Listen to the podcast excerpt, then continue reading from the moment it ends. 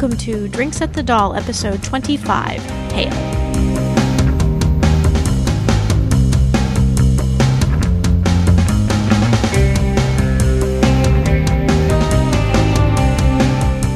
You're listening to Drinks at the Doll, a podcast way station for Lost Girl fans. I'm your host, Stephanie. And I'm Annie. And I'm Chris. And we are very excited to have back with us today Sally. She was previous previously a guest contributor on the Trick episode, and uh, she was very nice and, and decided to come back on. We did not scare her off, which was pleasing to hear. So thank you for joining us again, Sally. I'm so excited to be back. Thanks for having me. And I must say, extra props for Sally because she's getting over bronchitis and she still showed up. So she's awesome. That's devotion. I know, right? Complete devotion. So this week we are talking about Hale, and for his drink special, I had a hard time coming up with something for him, but there is something called a Santiago cocktail, and it has powdered sugar, grenadine, lime, and then light rum. I don't know if it's anything Hale would drink. Hale's not a big drinker. I tried to find, I mean, we probably could have had some nice tea, and that would have been a nice beverage that Hale would have enjoyed, but there you go. So Santiago cocktail for him it is, and I'll put a, a recipe for it in the show notes for this episode, which is episode twenty-five. Hale, I think, you know, he hasn't really gotten a whole lot of screen time. He kind of had some limited storyline in season one, but he got more of a storyline in season two. And unfortunately, because K C. Collins was less available in season three, he wasn't as around as he had been previously in, in season three. But I think he's had kind of an interesting progression over the three years, even though he hasn't gotten as much screen time as I would have liked, because I like K C. Collins. But I thought we would maybe just start out by talking about what were, like, your first impressions of Hale when, when we when he, we first came across him in season one. Nice hat. He does enjoy a good chapeau, it is true. Well, my first impression of Hale, especially in the first season, was snappy dresser, great abs when we got a glimpse of them, which wasn't too often, and I thought he was there just as the sidekick. We didn't get much backstory on him until season two, and he got some additional story arcs in season three, but very much for the first season, I thought he was just Dyson's buddy. They were cops together, and he was there to sort of be someone for Dyson to talk to and bounce off his thoughts. And uh, I was surprised, well, not surprised, but I was I was happy when he started to get, you know, more screen time in a different context than just being Dyson's sounding board. I initially had an impression of him in the pilot where he's going up to Dyson, and or the first few episodes, and he's talking about all the girls he's met, and he's talking about doing a ge- the Gemini girls, and he's a cop, but I just thought, oh, this man's a player. You know, he just likes the ladies, likes having a good time, you know, doesn't mind using his siren skills to lure in the ladies. So I just thought he's a very smooth talker, could probably get under people's skin in interrogations that well. I think later in the series he mentions he's been a cop for thirty years, so that's Fae do. But yeah, he's a very smooth talker, as you said, snappy dresser. He's got a very velvety voice and very velvety abs, very rock-hard abs. I, I, too, was really su- pleasantly surprised to know about his whole lineage when that came up and how that developed and how he really, I think, went into the cop business uh, just to do something maybe to connect with humans more and to get away from the Fae royalty that he was had grown up with. I personally... I didn't really like Hale in season one, I have to say. I thought he was a little gross. He tended to say very sort of sexist things to Kenzi and Bo and, and Dyson and, and various things. So it took me a while before I really liked Hale. I think what finally made me sort of like warm to him was when he and Kenzi started to become buds. Yeah, I agree. So I was watching uh, Arachnophobia, and it is one of those, you know, because they, they come across them and their little, the the shaman scam. And so then, of course, he and Kenzi sort of have the conversation about, uh, you know, cutting him in at five percent. And he's like, carry on, or whatever it is he says. And I think that was one of the, the first moments where it's like, oh, yeah, I kind of I kind of like that, that interaction. I recall your guys' podcast from a couple weeks ago about Kenzi, where you mentioned that one of the roles that she's played on the show is to give the other characters a chance to shine. So this seems like a good example of that, how she helped you guys see Hale as a likable person. I think another interaction between Kenzi and Hale that really helped me like Hale more or grow to like, like Hale a little more is where they are both sort of relating to each other about being the sidekick. And Hale is sort of giving Kenzi a hard time about it, and she just kind of is like, whatever, I don't care what any of you think, just Bo. And that sort of interaction between the two of them, and then that bond that sort of formed between the two of them about being the sidekick, again, I think really just helped me humanize Hale a little bit more. He became more than just like, oh, I'm gonna, I'm gonna go mac on some ladies here. You know, it gave him a little more depth than, than just being a player. So the discussion of Hale and Kenzi, where they're talking about sidekicks, and Hale is kind of saying to Kenzi, oh, it's more than just what Bo thinks. And they're relating about being sidekicks. I mean, you kind of almost wonder if Hale has, you know, not a little resentment, but just feels a little left behind because Dyson's always the one, you know, in front. And, you know, he's always kind of like the lead on the case. So uh, I think Hale and Kenzi relate on that point. They don't want to be forgotten. Even if Hale is a powerful Fae, he doesn't want to be, you know, just known as the ladies' man. He's got other things to offer. So I th- I always thought there was a bit of poignancy in that conversation between Hens- Kale. God, I almost said Kale. Henzi. That's that, their shipper name. I know, between Hale and Kenzi, that they just related a little bit there and go, you know what, we're still important. We still matter. When we learn in the second season that Hale comes from a noble Fae family, and that it seems that he deliberately gave up whatever advantages that his family connections could have paved the way for him, deliberately to become a cop, something that his family didn't approve of, and that was really clear. And it seemed like he was choosing his own path. You know, I think about that because I got the same impression that you did, Annie, from that conversation, which was that Hale was maybe a little wistful about being a sidekick. But then as that context about his background um, was revealed to us, I changed my mind about that a bit, because I think he deliberately chose to assume the role that he did and to find his own way in the world without the advantage of his family connections. And so probably at any time he could have chosen to stop being a police officer and do something else that was expected of him, and by his family, I should say. And um, I think he didn't. So at least for the period of time that he was a cop, I feel like he was probably satisfied with that choice. And, you know, later we see he does throw his hat into the ring to become the next Ash after the first Ash is out of the picture. You know, so he, it seems like he did reach a point where he decided to change the way he'd been living his life. But, you know, I wonder if maybe after thirty years of, I don't know if he was partnered with Dyson for thirty years or not, but, you know, it did seem like he felt that it was time to make a change.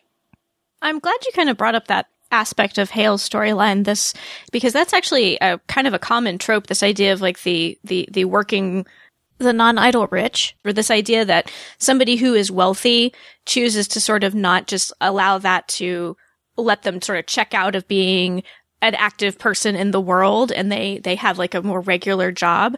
And it's usually a storyline that we see particularly with with white characters. So I was really sort of interested that that was a storyline that they gave to a character who's a person of color. So I kind of liked that aspect a lot of Hale's storyline. And I really liked his storyline in season two relating to his family.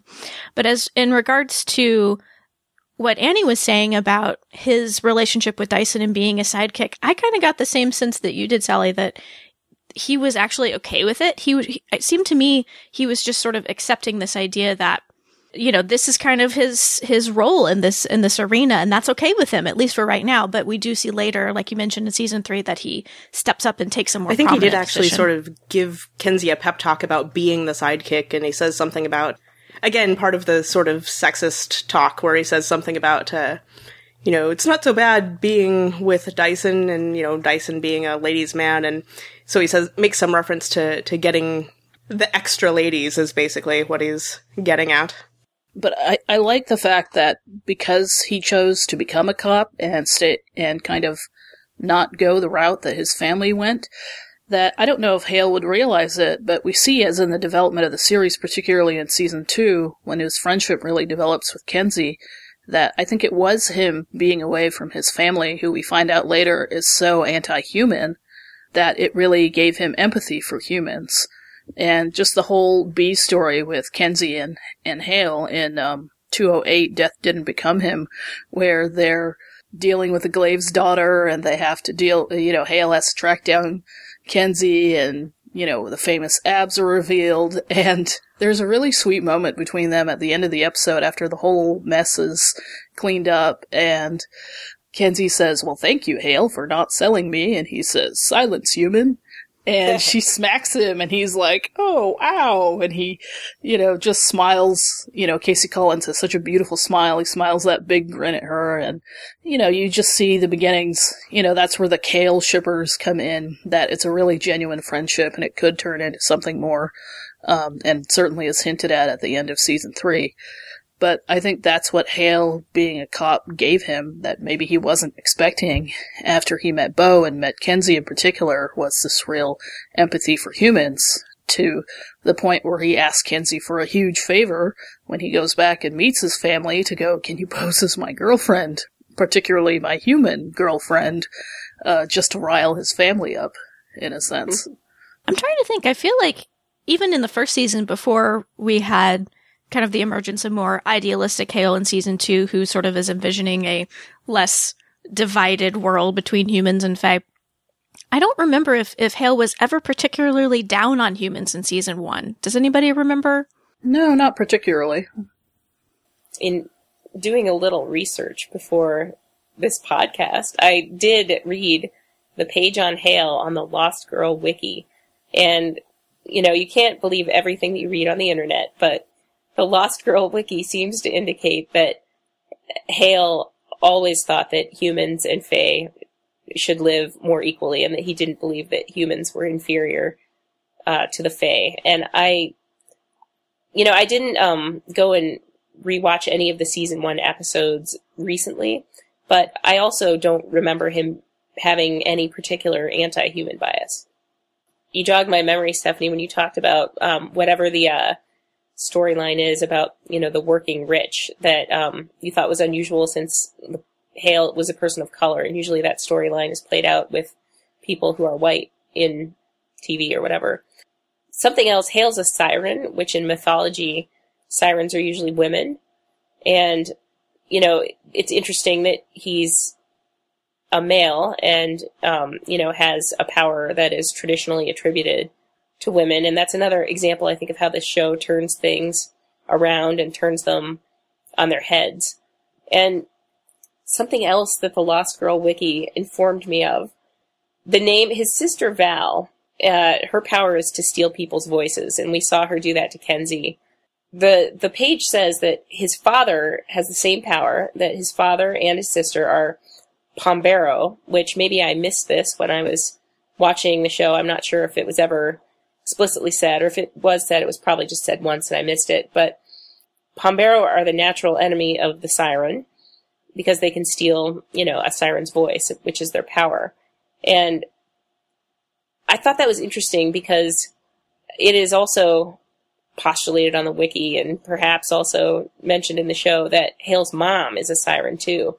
So the fact that Hale's mother married her natural enemy and vice versa, you know, I thought that was a uh, something interesting as well. I'm not sure if it's exactly turning anything on its head, but, you know, these two people who married and had children, and they're Fae, and they've probably been alive for a long time, natural enemies, but they overcame whatever their differences are. And then their kids also have opposite abilities. So we see, you know, I think um, between Hale and Val, sibling rivalry, but also, you know, a sibling bond. And I thought that was interesting. Do you guys remember anything during those episodes in season, is it two? It is two, when Val makes most of her appearances, or all of them, that talks about her power and then Hale's parents? Well, I remember the uh, Pombero being mentioned by Hale's father. It's episode two seventeen, The Girl Who Fade With Fire, where uh, that's whole Hale's whole backstory comes in with the family. But I think at one point, when it might have been in that scene where Hale's having tea with Kenzi and uh, Val and the, uh, his dad, that at one point uh, Hale's dad might have mentioned how, you know, the mother was absent, but she was more sympathetic to humans. Correct me if I'm wrong on that.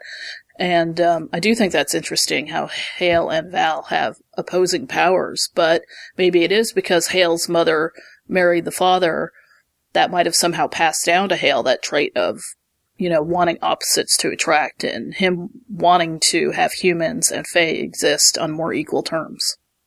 It is actually that, that scene where they, the discussion is about uh, Hale being sympathetic to humans, and I forget if Hale says it or if his dad says it, but something about, I think Hale says says it, something about being like his mother that way. And then that's what leads the dad to say, oh, believe me, I... Or I, you don't have to tell me that, uh, my only son being a siren. So that's the, that's how the scene plays out, was that they were referring to the sympathy to humans, which then led to the reveal that the mother was also a siren. Yeah, there's a, a lot of interesting dynamics around gender in regards to Hale. Like Sally mentioned, he's a, he's a siren who are traditionally female. And we see in that interaction with his father, his father kind of threw that in his face, that he was a disappointment somehow to his father because he was a male siren. Though I will say, I don't remember them saying that Hale's father was a... a Pombero. Yeah, they didn't. They didn't say that, but based on the Fae mythology that we've been told, it seems to indicate that children will take on the, you know, whatever Fae species or type or whatever that the other, or that the parent has. So they take one of the parents, so. They did say that about Val, so I think maybe the wiki is making that assumption based on the, what we've what we've learned about Fae mythology. Right. But I hadn't really thought about that, that idea that they would be natural enemies of each other. But but that is that is interesting. Well, I think the author of the Lost Girl wiki is actually Lauren Lewis, and so she's doing a little bit of extrapolation about Fae genetics uh, in that arena. Really? I didn't know that. I gotta go read that whole thing now. You really sold that, Sally. I was like, really? Oh, wait. And then Annie's like, how do I get J K in touch with her? Suddenly I just perk up. Um, I gotta get on that wiki. I do get on the wiki. It's great for fan fiction research. Yes, we should stop and say thank you to the writers of the Lost Girl wiki, because it's it's actually a really good resource. It is. So thank, thank you. you. Oh yeah. Uh, the the one thing about Hale's powers is that I kind of regret not seeing in later seasons is that we don't see him using it as much on screen. I think Hale has the most awesome powers of all of the Fae who are main characters. Personally, I think they are awesome, and I'm really bummed we didn't see them at all in. Season I don't think three. We did. Yeah. Mm-mm. And I like how they have, how the show has sort of extended his siren abilities. It's not just, you know, singing sweetly and, and luring people and things like that, but that it's it, it can be an offensive power as well. And that you can apparently cauterize wounds with it, it which... Exactly, which apparently was Lauren's idea to go, wait, can you cauterize the wound? He goes, I'm not mm-hmm. sure, and then he does, so... You know, the fact that you brought up that Hale, we... see his power mostly um, talked about in the context of luring women, um, and we don't see it, him using it at, or even thinking to use it as an offensive power. That's something I was thinking about, because his storyline in season three becomes very much about power and the use of power and how, as a political leader, you can exercise power ethically or unethically. And we see him... you know, learning about diplomacy and learning about boundaries and, you know, being pushed to enforce them by Trick, who's his mentor. But what I don't think that we see, and I don't think it's implied that any of this is happening off screen, is that he's using his siren abilities to persuade anyone else to do um, what he wants them to do. So we see him negotiating with the ambassador.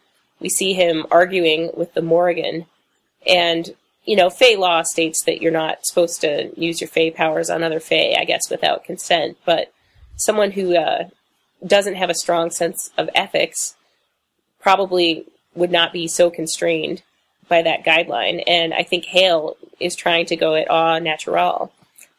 Having that power of persuasion at your, literally like on the tip of your tongue, and then choosing not to exercise it is pretty significant.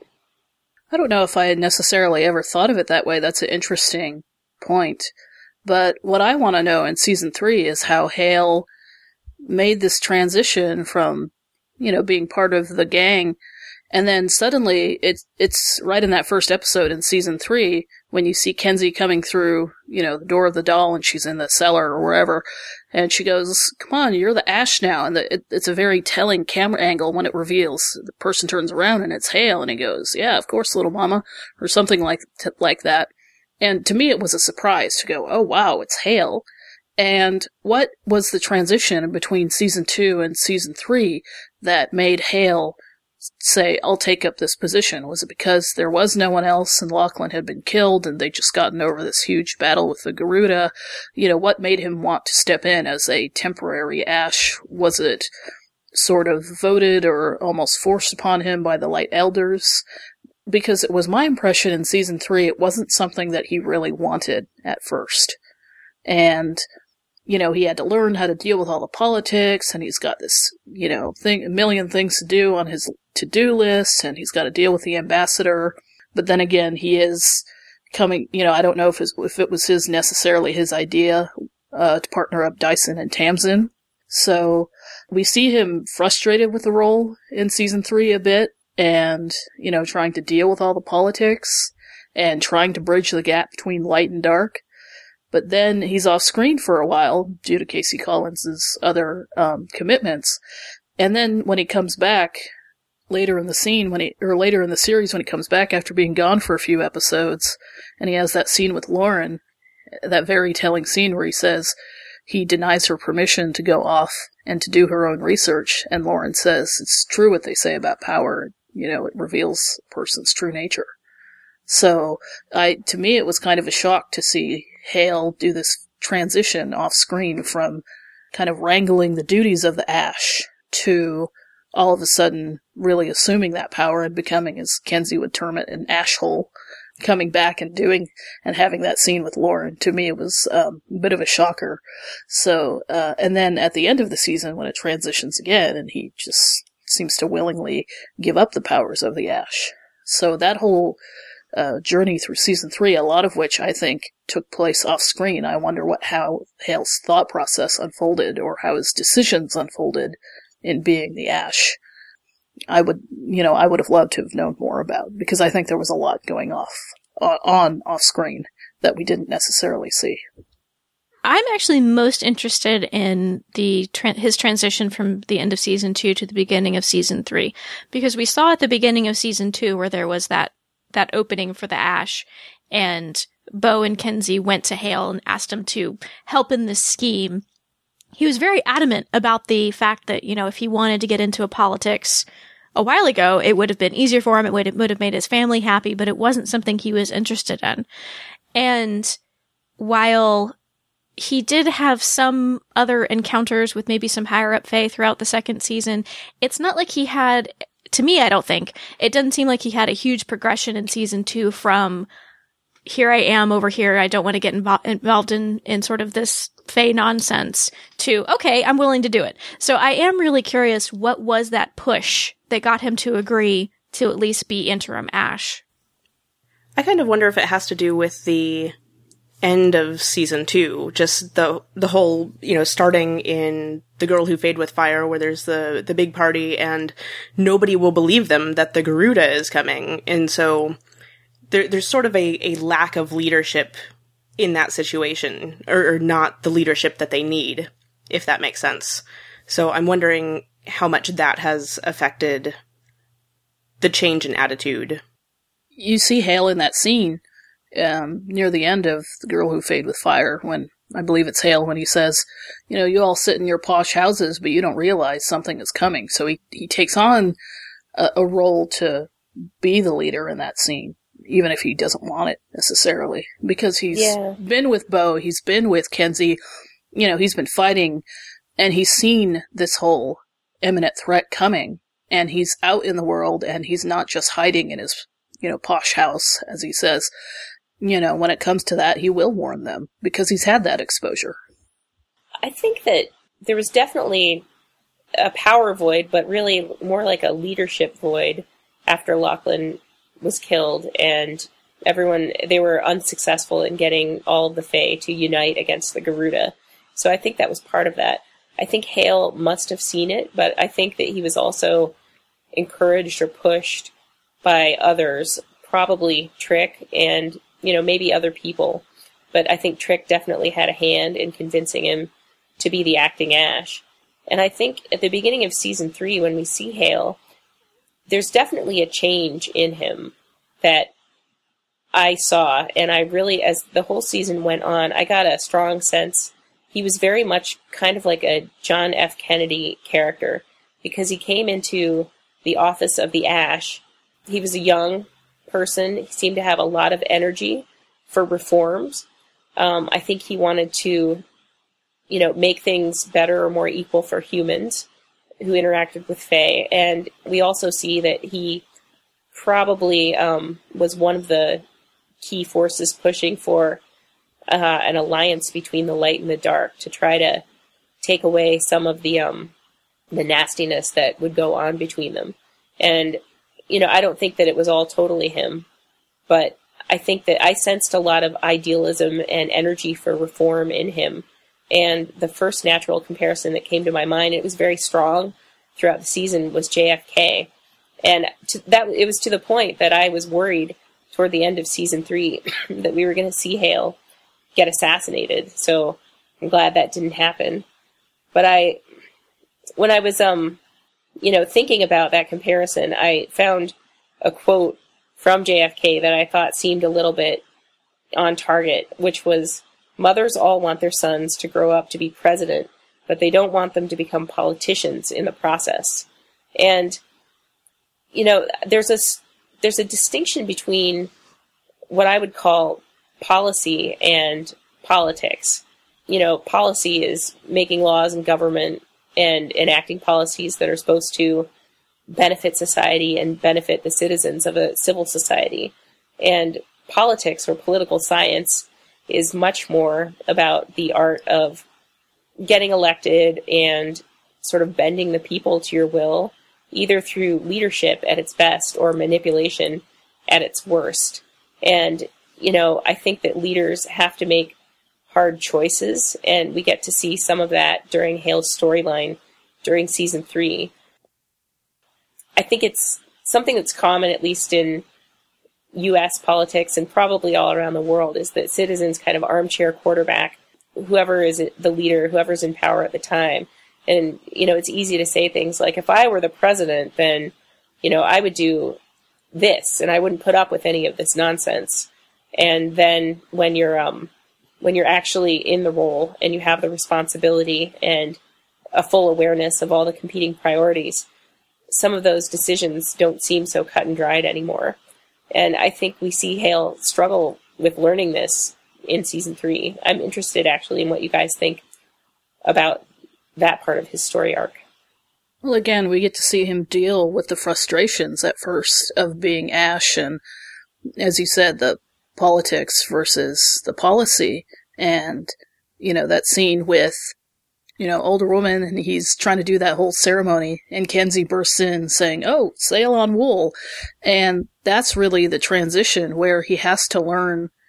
It, it's what every politician or every person in power has to learn, of the compromises you have to make, maybe personally, to enforce the policy or to enforce the laws. And we see this whole shift in Hale where he has to um, push away his friends at times, and particularly his human friends, to be able to make peace between, you know, the dark and the light Fae, or, you know, is it pressure from both sides? And you see the fracturing of Hale and Kenzi's relationship, which was, you know, really sad at times, but it seemed like it was um, almost unnecessary evil, because Hale at the same time is trying to bridge the gap between the light and the dark, and is to try and change what has been, you know, at least a millennia old system, to, you know, get rid of this war between the light and the dark, to try and bring the two sides together, because it seems like the Fae it, as we see, you know, even from season two and three and, you know, going into season four on, there's so many outside forces that are trying to destroy the Fae themselves. They don't, they don't need infighting. You know, that's, that's the last thing they want. And Hale, I think, starts to realize that. But at the same time, he's really uh, regretful. You know, we see in uh, Hale Hale that he still has to, you know, when Morgan declares the war against humans, and she forces Hale to read off what's on the, um, you know, what's on the uh, test tube, and he says, it's Doctor Lauren Lewis, and then he has to go and arrest Kenzi, but at the same time ends up saving her. Um, but that's all just a mix inside of him of trying to balance the politics versus his personal feelings. And that's where I really love the end of season three. We see more of his... We see hints of more of what would have just must have been a real internal struggle with Hale of trying to balance those two sides. So I really want to see where it goes in season four. But it, and again, at the same and what made him give up the power of the Ash at the end, which to me was kind of a sudden turn. So it makes me wonder what's going to happen with the position of the Ash in season four. How what will go on with that? And really, even though we know that Hale's absence during the third season, the, the pretty much the entire middle segment of the third season, we know it was because K C. Collins was busy on another T V show, but I think it actually kind of worked out in a way in, in favor of his storyline, because it, it sort of is representative of the fact that Hale has had to pull away from personal interactions. You know, we don't see him interacting with with the gang so much anymore because he can't, because he's busy with, you know, political maneuvering and whatever, uh, theoretically. I understand why the writers needed to create a very dramatic moment at the end of Fade to Black where Hale has a guard shut the door in Kenzi's face. Because, like Chris mentioned, K C. Collins was unavailable. He really isn't in a good chunk of the middle of season three. And so they really needed that moment to be very powerful so that when we see him again later on, we could buy this sort of change in Hale. However, if I think about it logically, it doesn't really gel with me in regards to Hale's personality. Like, why wasn't he just willing to set clearer boundaries with Kenzi? Just be like, Kenzi, you're my friend, you're my buddy, I want to hang out with you, but from the hours to this and this, I need to do my Ash thing. You know, why, you know, why didn't he take sort of a softer, more Hale-like approach to things? And I think a lot of that maybe we could chalk up to Trick. But at the same time, I don't know. I, I I I feel like there might have been some other stuff going on for Hale in regards to why he took such a sharp turn in in regards to the middle of the season. But maybe it, maybe it was just a, a, a matter of writing and needing to make the story work in some in some way for for the long term story arc. Well, something that definitely seems true on T V shows is that characters have major problems just communicating with each other. Absolutely. It's just, if you're on drama. T V, you can't talk to someone. I don't know why. It's a very good point. Drama, drama, drama. But I, you know, it's funny, Stephanie, because when you said, well, why didn't Hale just take a more direct approach and tell Kenzi that? And my initial thought was, well, it's kind of hard to tell Kenzi anything that she'll listen to unless, who says she's going to listen to you unless you did take that really drastic approach. I mean, although that was done for dramatic effect so yeah. that we see the whole episode Kenzi being rejected, but. I guess just thinking back to Kenzi and Hale's relationship in the first season, I feel like they did have some fairly good communication between the two of mm-hmm. them where Hale really laid it out for her. So to yeah. see that progression where he couldn't just do that was very... not shocking, but, you know, it was it was a very clear change in Hale. I agree with that. I mean, the thing that I think was different about Hale having the door slammed in Kenzi's face versus, you know, the talks they had had in previous episodes, you know, in the earlier ones, when they were talking about being sidekicks or whatever it was, I think Kenzi kind of was um, stating something about how she felt, but didn't necessarily have... something that she wanted. She wasn't um, single-mindedly focused on anything. And I think that what we were shown in season three is that she was not only um, ignoring whatever boundaries Hale tried to set in a more gentle way, but she also was pushing hard for his attention, I think, because Bo's attention as her best friend was taken up so much with being with Lauren. So I think she was um, putting more of her eggs into the Hale basket, and, you know, she really wanted someone to pay attention to her and to listen to her. And I think that made her less likely to respond to, you know, the hints that he tried to drop. She just wanted to do kind of what she wanted to do. I do think uh, a major theme of the third season is everybody sort of becoming very preoccupied with their own problems or issues or whatever. I mean, we see that from, I think, pretty much every character at some point throughout the third season, which is why everybody gets so torn apart at the end. I also am curious to see how his leadership role evolves in season four, because like Annie mentioned, him just sort of giving up the Ash ship position, you know, being the Ash at the end of season four. Like, it, it did seem abrupt, but at the same time, it didn't really seem to be all the way true. He seemed to at least still have some fires in the iron in regards to some leadership stuff that was going on.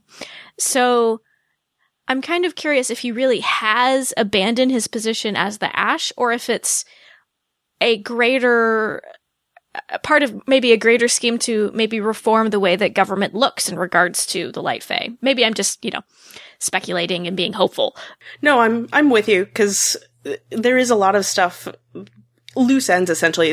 There are a lot of loose ends at the end of season three, and you're right. There there seems to be more to whatever Hale is doing. I don't know what it is, obviously, but I'm I'm curious to see. Because he seemed to have, beyond sort of rescuing Trick, he seemed to have a plan in place. Like, he had already set up this thing with Vex. You know, there seemed to be more going on in the background that we were unaware of. And I know there was some fan speculation in regards to maybe something more going on with, with Lauren, and maybe Lauren and Hale may, having some sneaky plans about in regards to Taft. I don't know if that'll come to fruition. Again, it was just sort of some fan speculation. But I had thought that towards the end of season three, but by the actual end of season three, I I was pretty sure I was wrong. Yeah, but me too. We'll see. Me too. But you never know. Again, I feel like there was stuff going on for Hale that we we just weren't privy to as the audience. I really want to see, you know, they just dropped such a huge, uh, a bit of a bombshell when Hale explicitly stated his feelings for Kenzi, that you have never been just a friend. So it implies it goes back all the way to season one, potentially. So besides just, you know, fulfilling a shipper fantasy, it is pretty much a bold statement when a show explicitly says, this character wants to be with this character. Okay, how do you write yourself into that, potentially out of that? How do you develop that, particularly when it's dropped at the end of a season? Kenzi wants something very different than what Hale could potentially want with whatever plans he may be making with Trick or whatnot. No, I agree. And I mean, I think that we've seen from the webisodes that uh, have aired so far that Kenzi is off on a field trip with Bruce, who also let it slip in the last episode of season three that he loves Kenzi. And I have to say, I was glad when Hale gave Kenzi, what is it called again? The twig, the twig of Zamara. The twig of Zamara, because I think she's needed that for a long time to protect herself from those shoes she wears. So that was a good but she still trips in the shoes in the webisode, so obviously it's not working yet. So, you know, Annie, actually, something that you mentioned before that I thought it would be interesting to return to is the scene where Lauren asks Hale for some time to pursue her own research and uh, a sabbatical, I think she called it, right?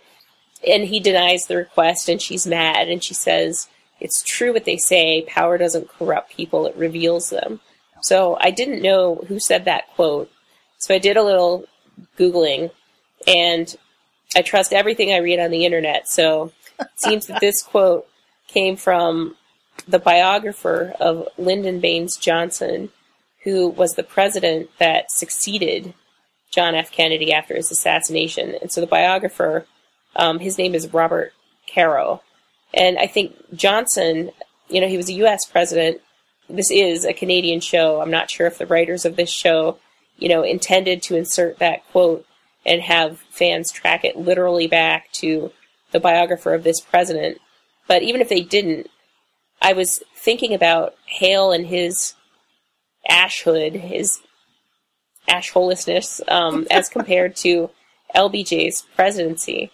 And, you know, L B J, his legacy really was that um, he got a lot done on the domestic front. He also escalated American involvement in the Vietnam War. And um, what he seems to have been best known for is his ability to convince other politicians to support the legislation he wanted them to support by hook or by crook. And, you know, it even got a name, which was the Johnson treatment. And I think that what I saw, kind of thinking of Hale as a J F K character and not an L B J character, was that Hale was more trying to sell his vision to the Light Fae, the vision of a world where there didn't have to be a war between the light and the dark, and a vision where humans could participate more equally in society. And I think that's what J F K was known for, was, you know, his speeches and his charisma that really attracted people to, you know, this really attractive picture that he painted of what society and what life could be like. And he gave people in the U S anyway a lot of hope. But then I think the contrast between him and Johnson in terms of style, I mean, obviously Lauren said it intending to hurt or insult Hale. I'm not sure if it was a parallel that was drawn deliberately, you know, for these two U S presidents. Probably not. It's maybe it's just something that that I'm seeing. But, you know, I thought it was a a nice bookend to to kind of smack Hale in the face and say, "Look what you've become." Um, if anyone from Canada is listening to the podcast and, you know, didn't follow or didn't care about the J F K versus L B J discussion, I'm sure Stephanie will invite you to uh, post comments on the show notes. And so I invite you to talk about the differences between Brian Mulroney and Stephen Harper. I know who Stephen Harper is, but I've not heard of Brian Mulroney, so school me, Canadians. So it is interesting to think that, because we see that Hale and Vex have colluded at the end of season three, it is interesting to think that he might have enabled Vex to become the new leader of the dark, because we saw indications, at least at the beginning of season three and previously, that Hale really doesn't particularly care for the divide so much. So do we think that this was intentional? That he, that Hale maybe has a reason for wanting Vex to become leader of the dark? Do you think there's a larger plan re- in regards to this? Or do you think maybe it might just be a, an unintention, unintended outcome of whatever deal he, uh, Hale made with Vex? I think it is intentional in some ways, because as we see, Hale picks up his phone and he says to Trick in the finale, he says, "Don't worry, I've got someone on the inside." And then it cuts to that scene with Vex having the Morgan tied up and playing around with her, and he says, I believe he says to Hale, "You owe me," or some kind of payment. I thought about the Morgan, it seemed, was not willing to work with Hale. And, you know, he made overtures to her, invited her to, you know, the party at the doll for his inauguration. And, you know, she responded by kidnapping Dyson and, you know, setting off several nefarious plots. And um, she did kidnap Dyson. That was Taft. Right, Taft. I was going to say, wait a minute. Yeah. She also seemed, I actually thought, I thought she knew about it, though. She did try to kill Hale, which to me wasn't really clear because he already had the twig on him. And then she dropped that fly or whatever in his hors d'oeuvre, and it was kind of strange, and then it kind of flicked off him, and it wasn't really clear what that was until, because it hadn't really been revealed what the what the twig of Zamora did. Um, so until later when you put it all together. I did get the impression during that, even though it was Taft who arranged for Dyson to be kidnapped, I thought the Morgan was in on it, because there was a scene where, you know, somebody said, you know, Dyson's been kidnapped and the Morgan is smirking. So I thought that she was somehow, you know, helping to make it happen. And she did take advantage of the situation to declare the war on humans. So it is possible, I suppose, that she had enabled Taft's plan. I don't know, that there are loose ends, as I said. Taft seems to be working on his own, so and so against both the dark and the light, that I don't I don't know. I know. I think it's unclear. Lost Girl writers, since I'm sure you're listening to this, you know, please go comment in the show notes and clear up just who knew what and who was in on it. But I think the reason that Hale probably did strike a specific deal with Vex is that he tried to work with the Morrigan, and she showed that she could not be trusted um, again and again. And Vex, we're told at least in the first season and second that he's probably the second most powerful Dark Fae. And we see that when he loses his his power, then he's, you know, thrown out of the Dark Fae society.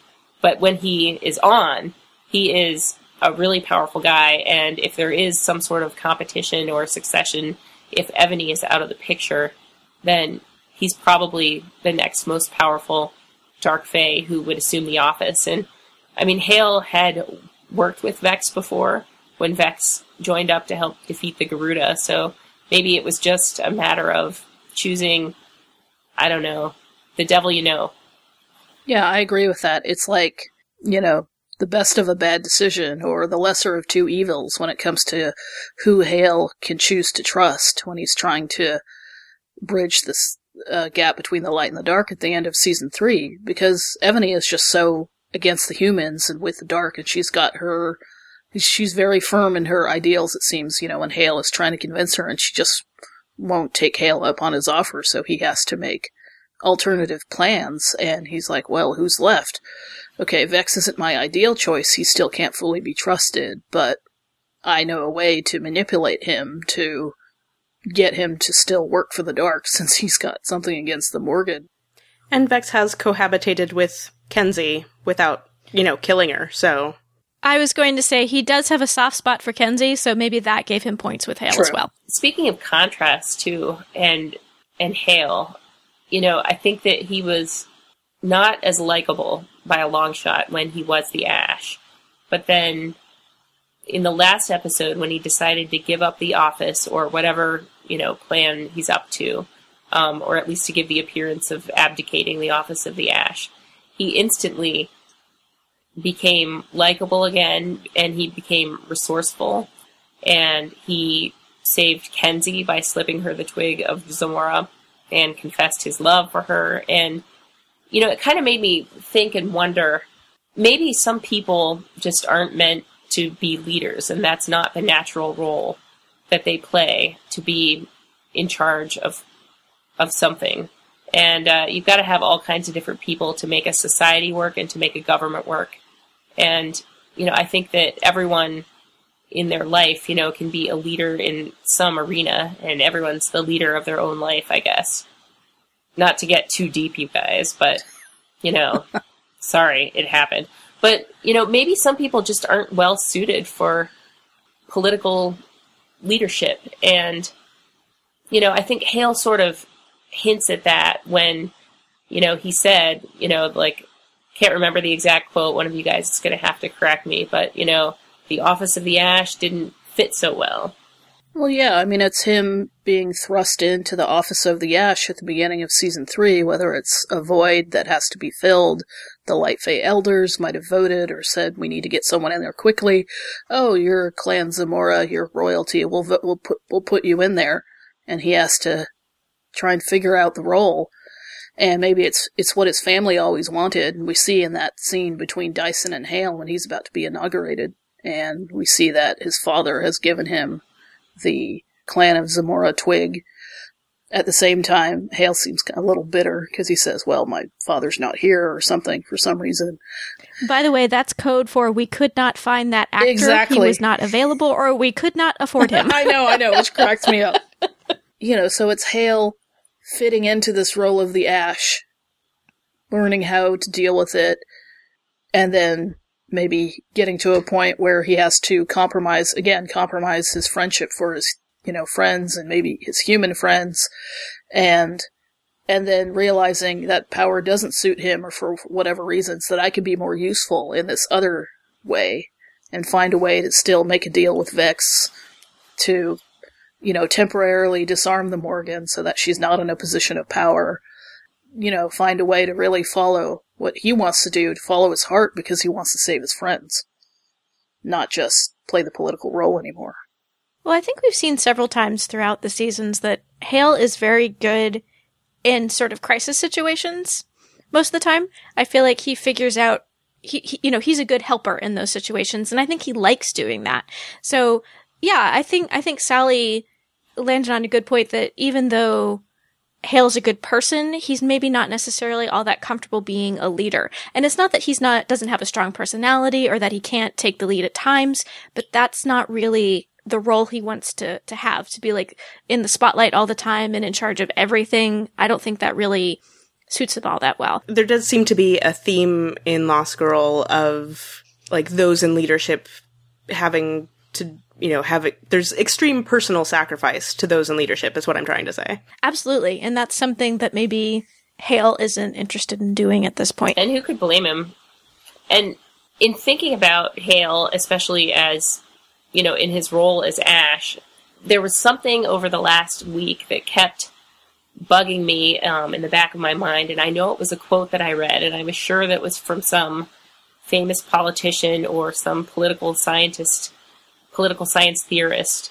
And so I spent a little time trying to remember and then Googling the quote.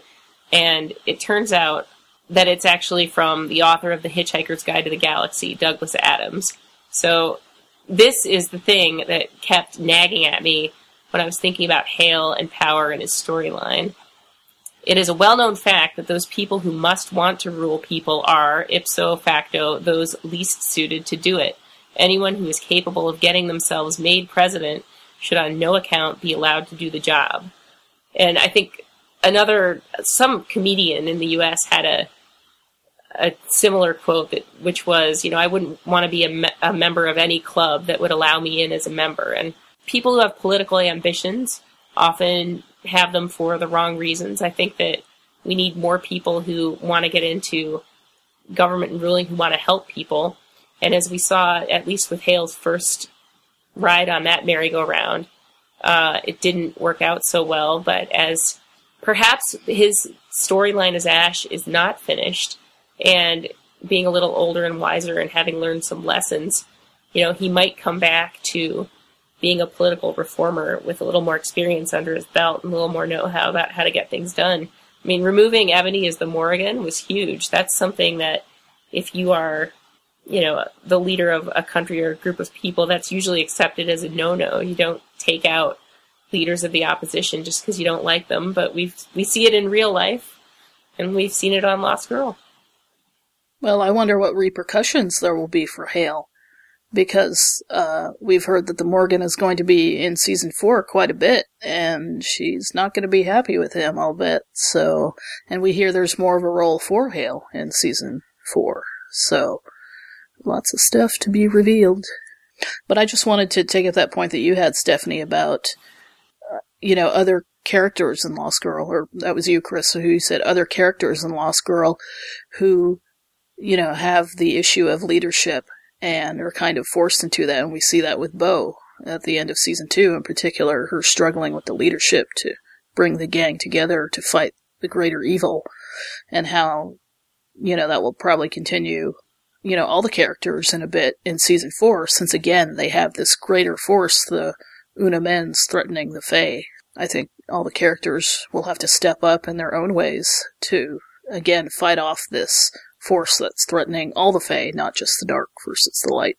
Did you have any other major points you wanted to make, Sally? Any other quotes? Well, I'm wondering if we're going to hear a quote from Annie about Docubus forever. Hey, I was trying to keep it to a minimum. Actually, you have not talked about Docubus at all. You mentioned Lauren, but you did not talk well, about Docubus Lauren at all. Lauren slash Docubus, you know, almost the same thing. All right, here's another quote. Nearly all men... uh, you did ask for it, Stephanie. Like, you literally asked for it. I just, I just like that she actually had one. I have several, but I'm not going to read them all. Nearly all men can stand adversity, said Abraham Lincoln, but if you want to test a man's character, give him power. And I think if you if you take that concept midway through the third season, then you'll think, well, you know, that must mean that Hale's character is not very good.